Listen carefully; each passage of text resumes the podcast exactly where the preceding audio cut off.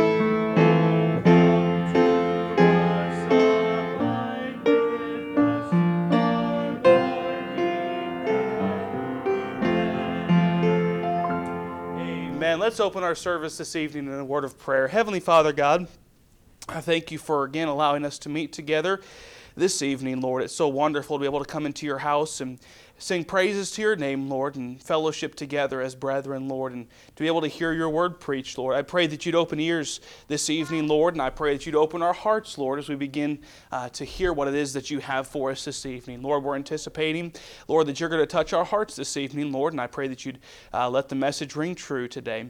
Lord, we love you. Thank you again for meeting with us this morning or this evening, Lord. Thank you for all those who came out today, Lord. Thank you for their faithfulness. Lord, I pray for those who are not here this evening, Lord. I pray that you bring them back to the flock, Lord, for whatever reason it may be, Lord. I pray that you just be with them, Lord. Give them strength, Lord, through their day-to-day walk. In your name I pray, amen. You may be seated, and I have a few announcements for you this evening. Just want to make mention of just a couple things. I want to remind the ladies real quick that Thursday, that's tomorrow morning or tomorrow afternoon, that is, at 12 o'clock, we're going to have our ladies' Bible study here at the church, and it's going to be a wonderful time for the ladies. So if you would, please, ladies, make sure that you remember that for tomorrow at 12 o'clock. That's going to be here at the church. And then coming up this coming Friday, I want to remind everybody that Friday we are having a little bit of a work day here at the church. It's more so to get the Christmas play set up for the kids, and I'm looking forward to that. I really am. I'm looking forward to seeing those kids. They have worked so hard to get all of this ready and to practice and to prepare for this play and this program. So I'd encourage you, if you're able to, if you've got the time, Friday night at 5:30, we're going to be meeting here at the church to get some of this set up. We're going to get the the curtain set up here. We're going to get the Christmas tree set up. We have some presents to wrap. So if you're good at wrapping presents, come out Friday night, because your pastor is not good at wrapping presents. I can't wrap presents to save my life. So we have they're just empty boxes. So don't worry. We don't have to buy a bunch of presents or anything, but we just need to wrap those empty boxes. So if you're able to, that's going to be this coming Friday at 5:30. And then, of course, we have that play practice the next day for the kids, and we'll be excited for that as well. And then, of course, this coming Sunday, I'm very excited about it. We have a big, this is a big Sunday. We've got a lot going on. And but it's going to be wonderful, and I would encourage you come for both the Sunday morning and the Sunday night. I know you'll be glad that you did, and I'm very excited about it. The morning service, of course, is going to be our Christmas play. All the kids are going to be getting together, and they've been working really hard practicing songs and practicing verses and lines and getting coordinated for that, so I'm very excited about that on Sunday morning. But then Sunday evening, we're going to have a good old-fashioned candlelight service. And how many of y'all remember candlelight services growing up? And I remember it. I was remembering this afternoon, always having, now in Canada, they stopped us after the first couple of years of our church. We had regular candles for the first probably 5 or 6 years of our church. And then the fire department came in and they audited us and made us use the little electric candles. So we didn't get to have the real candles for very long, but I'm excited we got real candles, and I'm very excited about that for this coming Sunday night. And invite your friends and your family for that, for both services actually. They're both going to be wonderful services. Both services will of course be Christmas oriented, so of course the story of Jesus and his birth, but also his death on the cross will be preached, both services. And so if you have unsaved friends or family that might come for a Christmas event, I would invite them for this. It'll be a wonderful, wonderful time. So again, December the 17th, this coming Sunday, the morning service is the Christmas play, the evening service is our candlelight service, and I would encourage you, please be there for both of those as well. And then I also want to remind everybody and to look forward to our Christmas Eve service as well. That Sunday morning, we've got a special speaker coming in for that, and I know you all will very much enjoy that, and I'm very excited for that. And then also, I want to make mention that a week from today, on next Wednesday, I'm excited, we're going to have Brother Jesse come, and he's going to speak for us that evening, and I'm very excited for that. And then Brother Ray, the next Wednesday, is going to speak for us, and I'm very excited about both of those, and pray for them as they are preparing for both of those as well. And again, pray for Brother Curtis as he's going to be speaking not this Sunday, but the next Sunday after. Very excited about all of those services. Man, we've got some pretty big services coming up, don't we? And I'm very excited about all of these. And so please be praying for each and every one of these services. I believe that's all the announcements that I have for today. If you would, please get your bulletins out. If you don't already have them out, we're going to sing our Song of the Month. Our Song of the Month together this evening. Go Tell It on the Mountain. We'll sing it together this evening.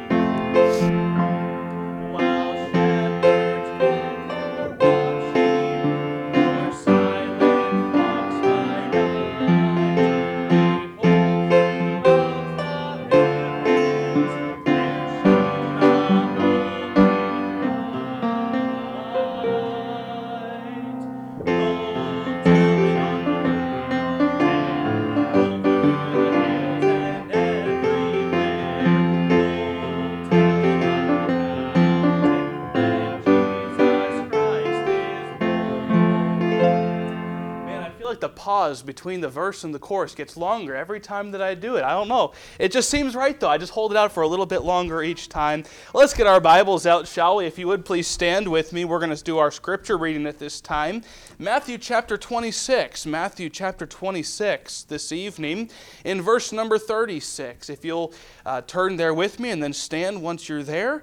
Matthew chapter number 26 in verse number 36 is where we'll begin. I'll begin reading on verse number 36. If you'll join in with me on verse number 37, we'll read responsively down through verse 46 this evening. Matthew chapter 26, beginning in verse 36 and going down through verse 46. I just realized that it's 26, 36, 46. I didn't even realize that. Matthew chapter 26, beginning in verse number 36. If you're there this evening, say amen. Amen. Matthew chapter 26, beginning in verse 36. Then cometh Jesus with them unto a place called Gethsemane, and saith unto the disciples, Sit ye here, while I go and pray yonder. And he took with him Peter and the two sons of Zebedee, and began to be sorrowful and very heavy. Then saith he unto them, My soul is exceeding sorrowful, even unto death. Tarry ye here, and watch with me. And he went a little further, and fell on his face, and prayed, saying, O my Father, if it be possible, let this cup pass from me. Nevertheless, not as I will, but as thou wilt. And he cometh unto his disciples, and findeth them asleep, and saith unto Peter, What? Could ye not watch with me 1 hour? Watch and pray, that ye enter not into temptation. The spirit indeed is willing, but the flesh is weak. He went away again the second time, and prayed, saying, O my Father, if this cup may not pass away from me, except I drink it, thy will be done. And he came and found them asleep again, for their eyes were heavy. And he left them, and went away again, and prayed the third time, saying the same words. Then cometh he to his disciples, and saith unto them, Sleep on now, and take your rest. Behold, the hour is at hand, and the Son of Man is betrayed into the hands of sinners. And altogether on verse 46, Rise, let us be going. Behold, he is at hand that doth betray me. Amen. You may be seated. Let's get our hymn books out one final time this evening. We'll turn to hymn 113 in your red hymn books. Hymn number 113 in your red hymn books. God rest ye merry gentlemen. We'll sing the first, the second, and the last this evening of hymn number 113.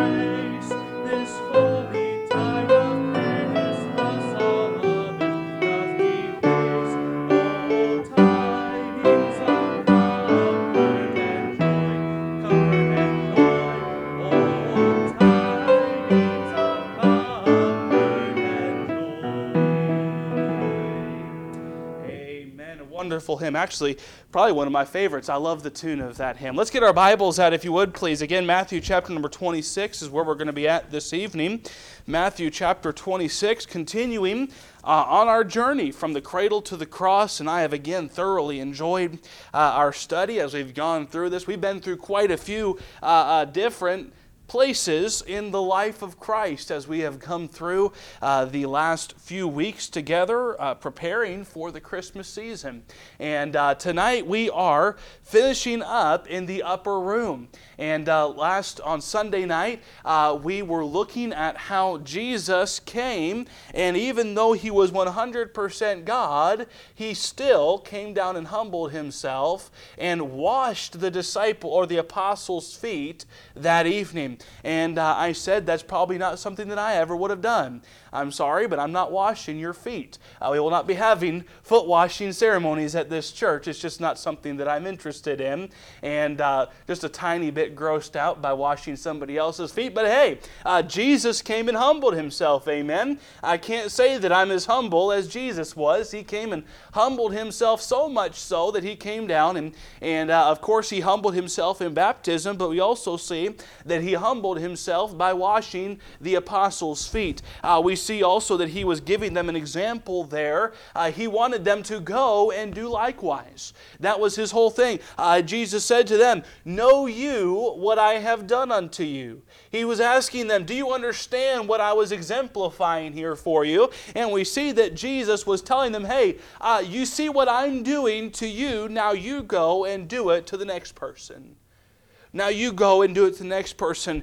He said, hey, do you know how much I love you? Well, if you do, then you better go and love someone likewise.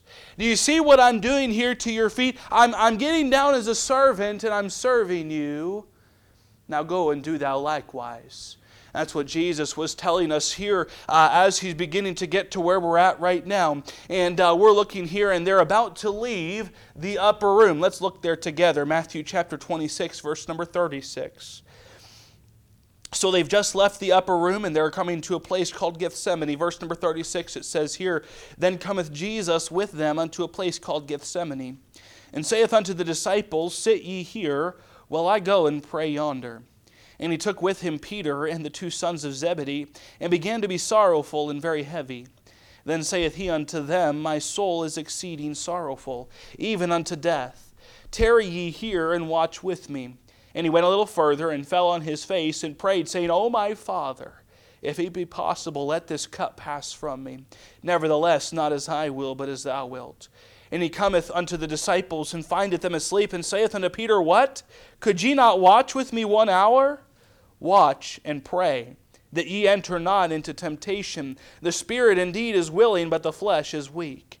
He went away again the second time and prayed, saying, O my Father, if this cup may not pass away from me, except I drink it, thy will be done. And he came and found them asleep again, for their eyes were heavy.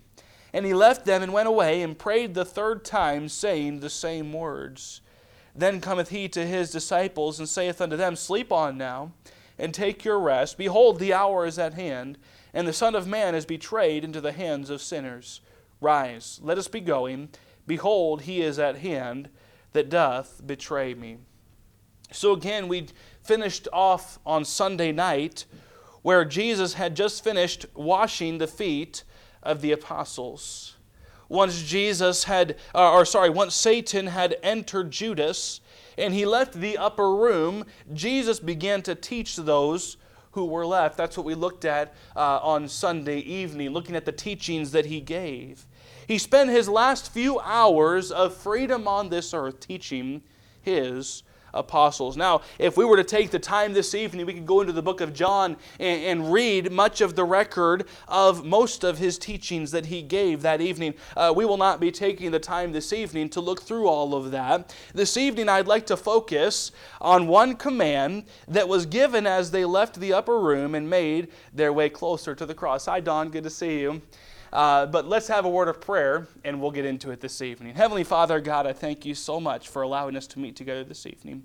Lord, I pray that you'd be with us as we go through this and look at the admonition that you gave to the apostles, Lord, while you were praying that evening. Lord, I pray that you'd be with us this evening. Lord, I pray that as we get the same admonition, Lord, we take it to heart and use it in our daily walk. Lord, I love you. I thank you for allowing us to meet together this evening. Lord, I pray that you speak to hearts. Lord, I pray that my words would not be heard, but that your words would be heard this evening. Lord, I love you. Thank you for allowing us to meet together again. In your name I pray. Amen.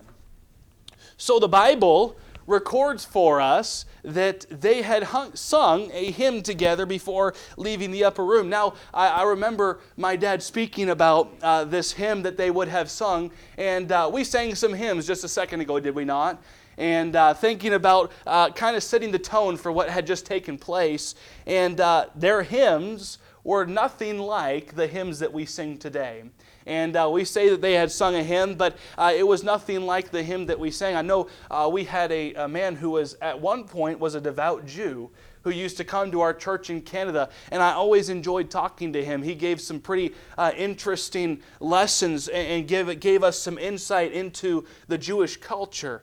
And of course he had converted and he had become a born again Christian, and so he began to teach us a little bit about what it was that was really, he would go deep into this Jewish culture, but it speaks about how they had sung a hymn, and I remember thinking back when my dad had spoken some about this passage of scripture here, and he had him come up and had him do one of the hymns that they had sung. And they say they had sung a hymn, but really it was not singing of any sort. It was a chant that they would chant. And I'm trying to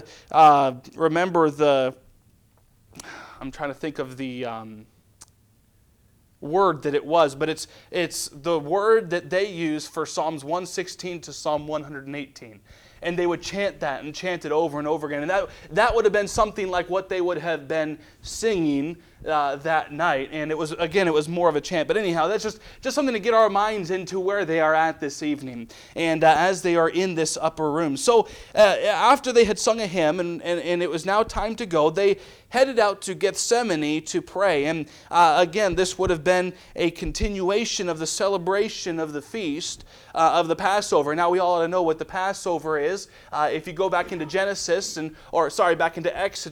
and you see the exodus of the Israelite people out of Egypt, we saw that what was the last thing that had to take place? It was the Passover. Remember that when they came up out of Egypt, and before that, though, the final plague that came was when the angel of death came and killed all of the firstborn, and the only ones who were saved were the ones who had put the lamb's blood on the corners and over the top of their doorway there, and that was the Passover. And after that, if you look into Exodus, I believe it's chapter 14 and 15, God gives them these commands to continue to celebrate that as time goes on, and to celebrate the mercy of God on His people. And this would, again, that's what they were celebrating that evening. Right before Jesus was crucified, they were celebrating the Passover. Isn't it kind of interesting that just moments before they crucified the Savior, they were celebrating the mercy of God? And they had the mercy of God standing right there in front of them. How interesting is that? Just a thought that came to mind there. But they had no idea. They would have, much of the people around them that day, of the Israeli people, would have been celebrating this Passover, which they were, of course, in all knowledge, celebrating the mercy of God, when in reality they had the mercy of God standing right there in front of them, and they were about to crucify Him. And that was the mercy of God. But anyhow, let's continue here. We see that Jesus continued to teach them as they walked. And then as they arrived at Gethsemane, Jesus gave 8 of the disciples the instruction in the Garden of Gethsemane to sit while He went to the Mount of Olives to pray. He took with Him the 3 closest to Him, Peter, James, and John. The 3 who He had sent to prepare the Passover, and the 3 that He had brought with Him as He was transfigured. He did not allow the other 8 to see Him in His hour of distress. He only allowed those closest to Him to see His agony over the work that He was about to do. Let's take a look at His agony this evening in verses 37 and 38 of our text. Let's look at it together. It says here, "And He took with Him Peter and the 2 sons of Zebedee," that's James and John, "and began to be sorrowful and very heavy. Then saith He unto them, My soul is exceeding sorrowful, even unto death. Tarry ye here, and watch with Me." We see the great agony in the voice of our Savior during this time. And I like to look at this, and it gives me some perspective as to really what our Savior was going through.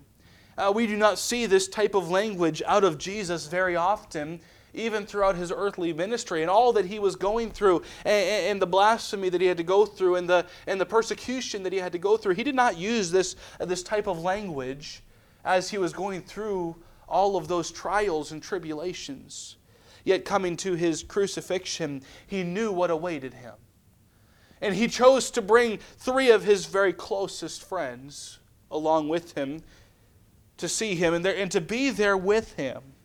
And we see our Lord give the command here to watch. That's what he says there at the end of verse 38. Look there with me. It says, at the very last part of verse 38, it says, "Tarry ye here and watch with me."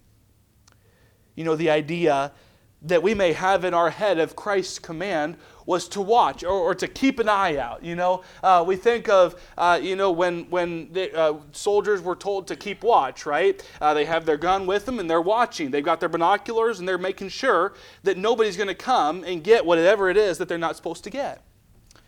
And that's the idea that I even had in my head. For many, many years as I would study through this, I would think, yeah, they were supposed to look out there, make sure nobody came and took Jesus, or nobody came and hurt Jesus while he was out there praying. But that was not the commandment that Jesus was commanding them that evening. To watch in this instant literally means to stay awake. Just to stay awake. Jesus was earnestly praying to the Father in this moment, and the expectation was for the three he took with him. And again, remember, these were the three that were the closest to him. The three that were the very closest to him, he took them with him, and all that he asked them to do was to stay awake and pray with him. That's all that he asked of them. He wanted their support. He wanted the closeness of his friends. Remember that he was 100% man. We remember that, right? Yes, he was 100% God, and sometimes we put it up on a pedestal and say, hey, he didn't really have to deal with all that. Well, he did. He was 100% man when he went through that. He needed them to enter into their prayer closet with him before the throne of the Father. That's what he wanted from them. He needed his friends to stick with him and pray with him along to the Father. He also knew that in this moment that these three that were closest to him would be tried by the devil and sifted as wheat. Is that not what he says to Peter? He says, "Peter, I have prayed for thee, that thy faith fail not." They needed to watch and pray, and he needed them to watch and pray with him. Jesus, the God of all creation, is now the loneliest man on earth. Let's take a look at our text again in verse number 39. It says here, "And he went a little further and fell on his face and prayed, saying, O my Father, if it be possible, let this cup pass from me. Nevertheless, not as I will, but as thou wilt." There must have been a lot of anguish in our Savior for him to have had to really get to that point where he even would ask his Father and say, is there any way? Is there any other way for this to take place? What great anguish he would have had to have been in. I mean, just thinking forward as to what was going to take place. Verse number 40, let's look there together. It says here, "And he cometh unto the disciples, and findeth them asleep. And saith unto Peter, What? Could ye not watch with me 1 hour? Watch and pray that ye enter not into temptation. The spirit indeed is willing, but the flesh is weak." I notice in this passage of Scripture that Peter, again, has to be rebuked by Jesus. How often are we the Peter in this situation? I ought to write a message just titled "The Peter of the Situation," because I was talking about it. What was it? It was Sunday night, was it not? We were talking about washing feet, and Peter says, "No, I'm not going. You better not wash my feet, Jesus. If anything, I need to be washing your feet." And then all of a sudden, we see him turn around real quick when Jesus says, "If I don't wash your feet, then you have no part with me." I'm so much like Peter. I feel like I would be the Peter in the situation 90% of the time. This is a pivotal moment in the life of Jesus on his journey to the cross. And what's Peter doing? He's asleep. He's asleep. I don't know. I can't. It doesn't say that Peter snored. But if Peter's anything like me, he probably had drool coming out of his mouth and he was snoring while Jesus was over there in anguish. Can we not all attest to the fact that we're probably 90% of the time the Peter in the situation? Your pastor's saying, I'm the Peter in 90% of the situation. And again, how often? We don't see Jesus single out disciples very often, do we? But he singled out Peter quite often. Now again, we see that, and did we not see that Peter, after Jesus' death and burial and resurrection, did we not see Peter as one of the greatest? Do we not see Peter as one of the ones who went and did the most for Christ?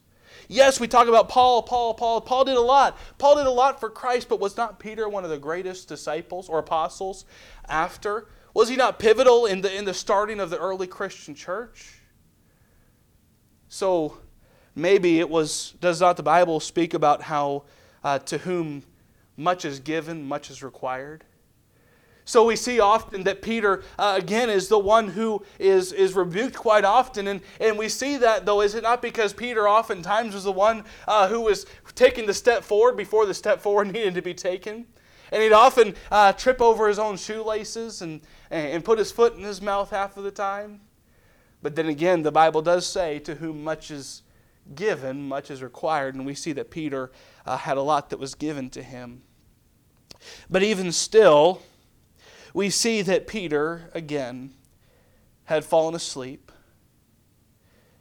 And this is, again, a very pivotal moment in the life of Christ. Jesus had instructed them to simply watch, meaning stay awake and pray. But Peter and the other disciples, they fell asleep. You know, Peter was the one, did he not, who told Jesus that he would never deny him? To which Christ told Peter that Satan wanted to have him. And do we not see just a few verses, or maybe even a chapter later, what does Peter do? He denies him 3 times. You know, the devil will never stop laying temptations at our feet to cause us to stumble in our walk with God. Jesus tells us, don't fall asleep. Stay awake and pray. And we see that Peter, throughout his ministry, was he not willing? He really wanted to do these things that were good for God, but what do we see is that his flesh was weak. Is that not what Jesus says here in verse number 41 of our text? Look at it with me. It says here, watch and pray that ye enter not into temptation. The spirit indeed is willing, but the flesh is weak. Is that not so true in our daily walk? I can tell you right now, for me, my spirit is always willing. I always say, man, I want to do great things for God. I want to be out there every day giving out the gospel. But is our flesh not the thing that comes up on a Saturday morning and says, oh, man, you know, you worked hard all week. You don't have to worry about giving out the gospel this weekend. Hey, I'm right there with you. I'm right there with you. The spirit indeed is willing, but the flesh is weak. And that is why Peter needed to watch and pray. We see the Apostle Paul wrote to the church concerning this need in the believer's life today. Let's turn there, if you would, please. 1 Thessalonians chapter 5. 1 Thessalonians chapter 5, if you'll turn there with me. 1 Thessalonians 5 and verse number 1 is where we'll begin. 1 Thessalonians 5 and verse number 1, it says here, but of the times and seasons, brethren, ye have no need that I write unto you. For yourselves know perfectly that the day of the Lord so cometh as a thief in the night. For when they shall say peace and safety, then sudden destruction cometh upon them, as travail upon a woman with child, and they shall not escape. Verse number 4, but ye, brethren, are not in darkness, that that day should overtake you as a thief. Ye are the children of light, and the children of the day. We are not of the night, nor of darkness. Therefore let us not sleep as do others, but let us watch and be sober. For they that sleep, sleep in the night. And they that be drunken are drunken in the night. But let us, who are of the day, be sober, putting on the breastplate of faith and love, and for an helmet the hope of salvation. For God hath not appointed us to wrath, but to obtain salvation by our Lord Jesus Christ, who died for us, that whether we wake or sleep, we should live together with them. Wherefore, comfort yourselves together and edify one another, even as also ye do. We learned last week that we were to do unto others, or unto each other, as Christ exampled for us in washing the disciples' feet. He exampled us to be servants one to another. Now we see this evening that Christ also wants us to wake up and pray so that we will not stumble and fall. Each one of us, your pastor included, is on the brink every day of darkness. We must watch and pray so that we do not enter into temptation or enter into darkness. Peter failed in this moment, though God never condemned him for his failure. Do you notice that? He is not condemned because of his failure. Jesus simply warned him and still loved him afterwards. God does not want us to fail. Thus Jesus told these three men, and he of course hopes for us to take heed to this as well, watch and pray. We better stay awake spiritually and stay in the presence of the throne of grace, or we will stumble and fall. This evening, we are going to come before the throne of grace. We're going to have a time of prayer together this evening. We're going to spend some time together praying for the things that we need. Why? Because we must watch and pray. We must watch and pray. It must be a daily thing where we get on our knees or sit in our chair or as we're driving to work, whatever, we need to watch and pray. Why? So that we don't enter into temptation. So that we don't enter into darkness.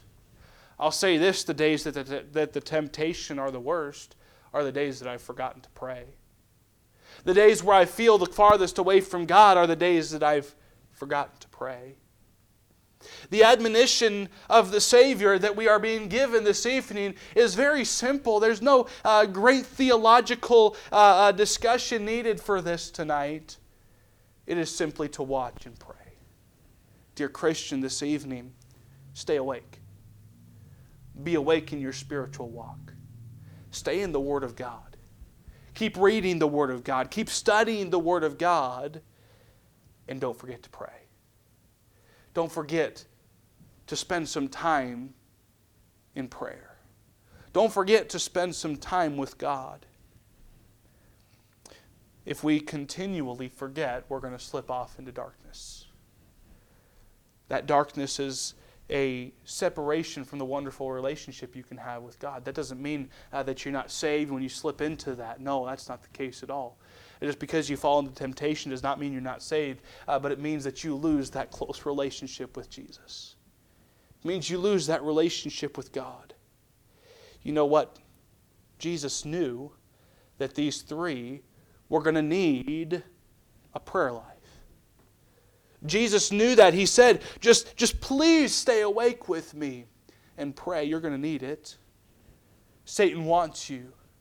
Dear Christian, tonight, you're in church, yes, but tomorrow, Satan wants you. Tonight when you get home, Satan wants you. He wants to sift you. He wants to toss you to and fro and keep you confused. He wants to keep you from what it is that God has for your life. He wants to keep you away from the wonderful plans and the blessings that God has prepared for you. This evening, Christian, watch and pray that you fall not into temptation. This evening, we're going to watch and pray together for a few moments. We're going to have a little prayer meeting together, and we're going to watch and pray. We have some requests to pray for, but we can even, when we get home or tomorrow, make sure you watch and pray. Stay in the Word. Stay on your knees. Watch and pray that you fall not into temptation. That's the admonition of the Savior. He's gone through the upper room, his humbling. He's gone through his teaching, through the baptism that he went through, the temptations that he went through. He has been born, of course. He's shown his excitement all over the nation. And now we see that the very next time we see him, he'll be on the cross. We've gone through so much together looking at our Savior. We've gone through so much looking at his life. I feel like we should have a good idea of who he is. We looked at his love the other night. We looked at his example on Sunday.